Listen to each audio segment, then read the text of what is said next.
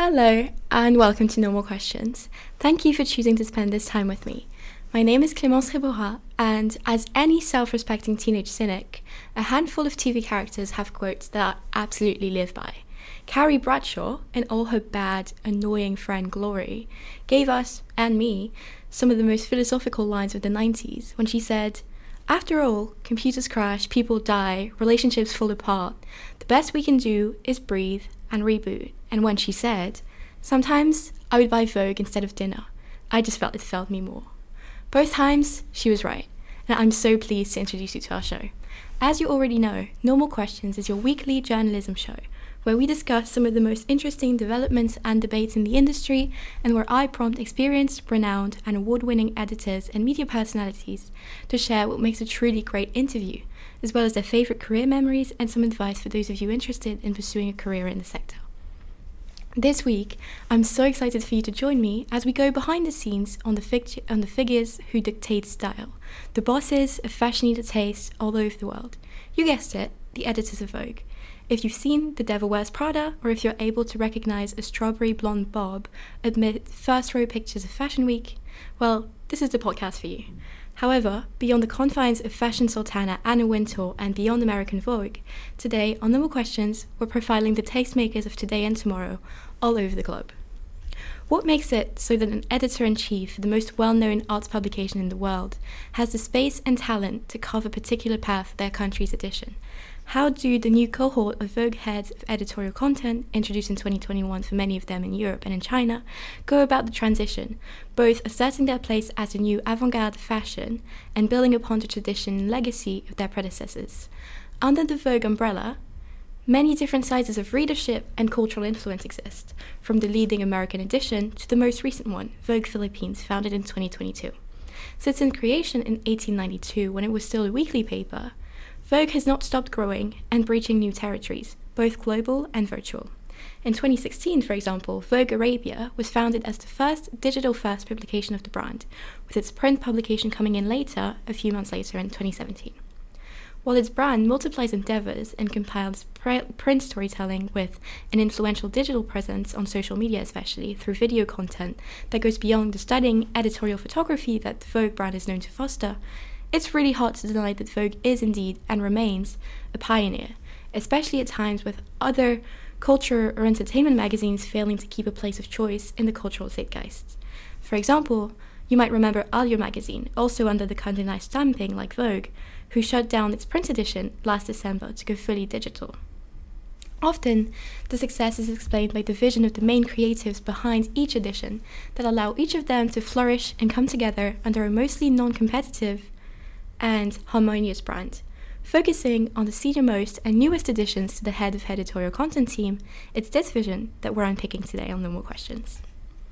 To begin with, there are a few words that you could use to sum up Edward Enninful, the powerhouse at the helm of British Vogue since 2017. Some of them are young prodigy, considering he became fashion director of i-D magazine at the bedazzling age of 18, something that's never been done before or since, you could also choose natural talent, as he grew up learning the stylist's job on the go with his mother, who is a seamstress. Or you could also say he's a true ally to the Timothée Chalamet girly community. The list really goes on, although that one is a personal pick. Today, Enninful is not just the editor in chief of British Vogue, but also the editorial director for all of European Vogue, with no less than 12 editions over the continent. Despite American Vogue having the largest readership, Europe is the most dynamic continent under the brand. This is at least partly due to Enninful, whose, under whose leadership a number of these editions have come to flourish. For example, the Scandinavian edition has been created in the time since he came to his position, and the Dutch edition, Vogue Netherlands, has been relaunched last year after the news that it was shut down. It's often said that the most important magazine cover is the September issue for Vogue. This is true both of the September American Vogue edition, which is said to be the most important of all fashion magazines, but also in every edition for the September edition marks the um, renewal of the fashion sphere. Anyway, under Enninful, succeeding editions have superseded record sales and advertising revenues, with an impressive run of a few years comprised of Rihanna on the cover in, 20, in 2018, then in 2019 an issue all about female icons guest edited by Meghan Markle, and a stunning record breaking issue in 2020 entitled Activism Now That cover was, show- was shot by Misan Harriman, who's one of the currently most in demand photographers in the media, known for his coverage of lockdown life and the Black Lives Matter protests in, in 2020 as well. And also, the combined alternative covers for that issue contain the portraits done by Harriman of 20 activists engaged in action around racial justice. Enninful's commitment to making British Vogue a strong partaker in social conversations and breaching culture and entertainment into politics is an important reason for this success, giving the UK edition of the magazine a relatability that some may find to lack in other editions. His vision of collaborative covers with young, fresh voices in photography and editing has given new breath to British Vogue. The real question is how successful and important will his new additions to the Vogue market offer in the long run? And to what degree will they be meant to challenge the big four that is, US, British, French, and Italian Vogue? Our next Vogue of editorial, head of editorial content, I'll admit I am a little biased towards. Eugénie Trochu was appointed HEC of Vogue Paris in September 2021, and a short while after, in November, the magazine became Vogue France, setting out a new editorial outlook on creative cultures with a vocation to stretch beyond the, the French capital. That decision, which was accompanied with subsequent issues bringing the French, Italian, and Spanish Vogue divisions in a common search for what makes Mediterranean, Mediterranean fashion, comes after landmark events in the fashion sphere that seem to campaign for an ubiquity of fashion centers in a country that's marked with many historic regional textile and garment crafting traditions. You'll probably remember French label Jacquemus' Spring Summer 2020 runway show called L'Amour, set in the Provence region in the middle of the Lavender fields, where models walk along the fields on a pink carpet. Anyway, as I told you earlier, I could be, maybe, considered to be a bit biased, being so enthusiastic about the woman behind French Vogue and with good reason. Um, I met Eugénie last year at a Vogue event in Paris, along with a few of her editors, where we had a very lovely conversation about how she truly rose up the ranks start, from starting out as an intern at Condé Nast. Vogue France celebrated his 100th anniversary this time last year, and I think that one of the main challenges for the publication under her tenure is going to be how to consolidate and expand upon its legacy as a third pillar of Vogue worldwide while also expanding into new digital media and adapting to a time where Paris's status as the world's leading fashion city is being chased, envied, and challenged by emerging fashion scenes with beautiful craftsmanship and shows. Talking about the cultural tastemakers of Vogue, and another newcomer of the 2021 change in most of the editors in many Vogue countries, um, we're going to be talking about Francesca Ragazzi, who's the current head of editorial content for Vogue Italia.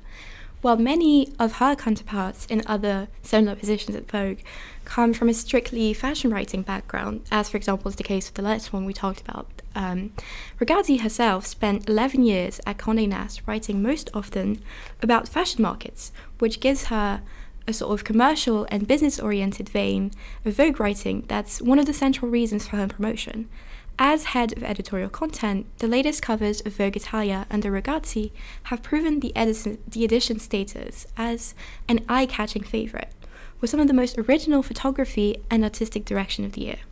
We shall remember the March 2020 cover with the reigning mother of runway designer icons, Donatella Versace herself, posing for Mert Alas and Marcus Piggott, the duo behind um, Gucci Starfield, Dreamy, voluptuous video campaigns, and we'll also remember the July 2022 issue starring Zendaya as a 20s beauty, as well as Ragazzi's first issue as head of editorial content, the November 2021 issue featuring Lady Gaga with honestly really a stunning cover, um, with only her close shot, almost bare face showing in a celebration of simplicity that's aesthetically reminiscent of 60s glossy paper adverts.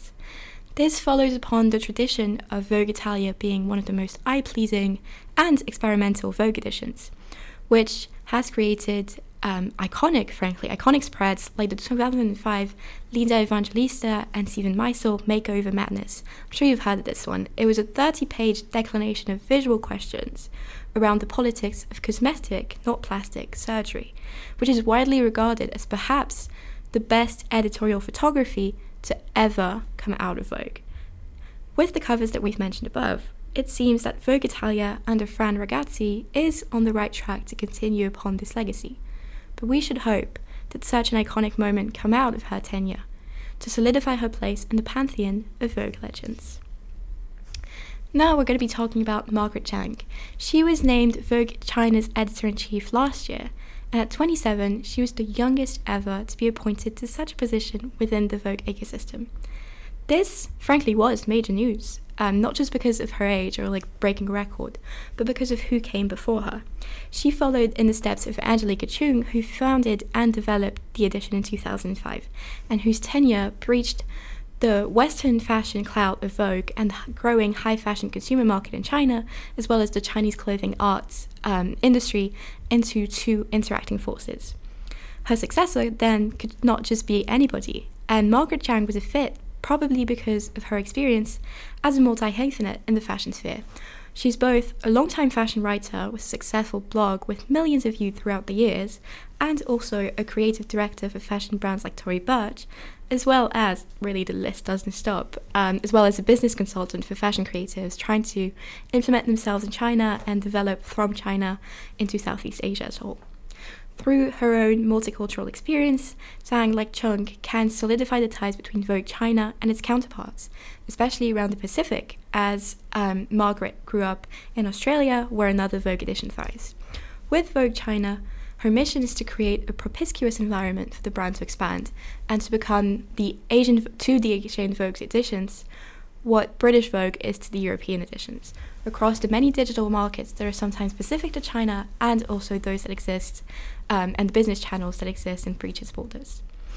This is it for today. I have normal questions and I hope neither do you. No, I'm just kidding. Um, you didn't actually think I would title an episode The Devil Wears Chanel and not talk about inspiration behind Miranda Priestly herself, the bob wearing and floral pattern loving icon Anna Wintour. Did you? Anyway, well, I'm not, so where to begin? The woman is credited for Vogue's long running success since the 80s and her tenure as editor in chief of British Vogue. Admired, feared, respected, judged, snarked, Anna Wintour, who today is at the helm of the artistic direction for Condé Nast as a whole, as well as being the editor in chief of American Vogue, is the biggest pop culture phenomenon to ever happen to fashion writing. But behind the fast-paced, toxic environment that we commonly associate with Vogue in the collect that's commonly associated with Vogue um, by us in our collective imagination, since, for example, The Devil Wears Prada, the one word that should most often be associated with Wintour is elusive. So much so that in 2019, when her profile with The Guardian's fashion editor Jess Cartner Morley came out, it was sort of groundbreakingly personal, despite not saying much about her personal life at all. Culturally, we're told that the people in position like hers, or sometimes a character directly mimicking, mimicking her, are elitists who cannot bear to witness, much less be impacted by, other people's vehemences and failures. It's way too easy, I believe, to forget that Wintour's very first cover of US Vogue in 1985, when she made the jump from Britain to the US, featured the readership's uniform, a pair of jeans a deliberate move to signify a new era, where Vogue, as the representative of fashion to the masses, would expand until it poured through the entire fabric of the cultural zeitgeist of magazine writing, and become accessible to more than a select few who know intrinsically about fashion. What strikes when you really look at or listen to Anna Wintour in the few occasions that she gives us mere mortals that to do so, is that in a sense, and in a sense, and in essence, she gets cool from being, frankly, on the right side of history of tennis supporting, because she believes Federer over Nadal, and she's right, to branching out from the supermodel cover motif and highlighting female leaders and celebrities with something to say earlier than any red carpet has. Anna Wintour doesn't just get cool, she makes it.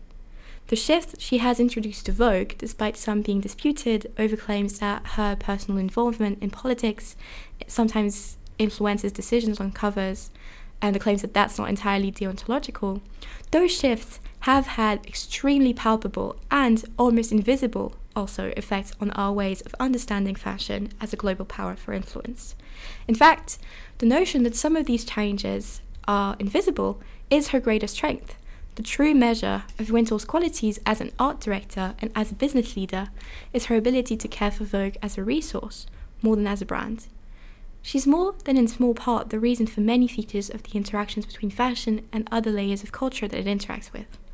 It takes actual direction, power, and leadership to sit at the most important seat along a runway and know that you're the reason behind who sits around you, who sits behind you, who sits next to you, who can and who will be watching at home, and also for some of the fashion that you are experiencing. So, even if you love or hate blue cerulean, you have to recognize that heavy is the head that bears the Chanel sunglasses. This time, this is really it for No More Questions. I have no more questions, and I hope neither do you. Next week, we'll be back live on Tuesday for another close look at the media industry, and in the weeks after that, our regularly scheduled programming of expert interviews with Brett with conversations with sports commentators about the World Cup, fashion writers, which is in tune with today's episode, and also PR experts like Claire Adler coming on the show, and many more um, that you can look forward to. I'm looking forward to next week's episode before we go back to getting insights directly from those who make your news, and I hope you'll be along for the ride. I'm Clémence Rebora, and this was No More Questions, episode 7. Thank you so much for tuning in, and see you next time.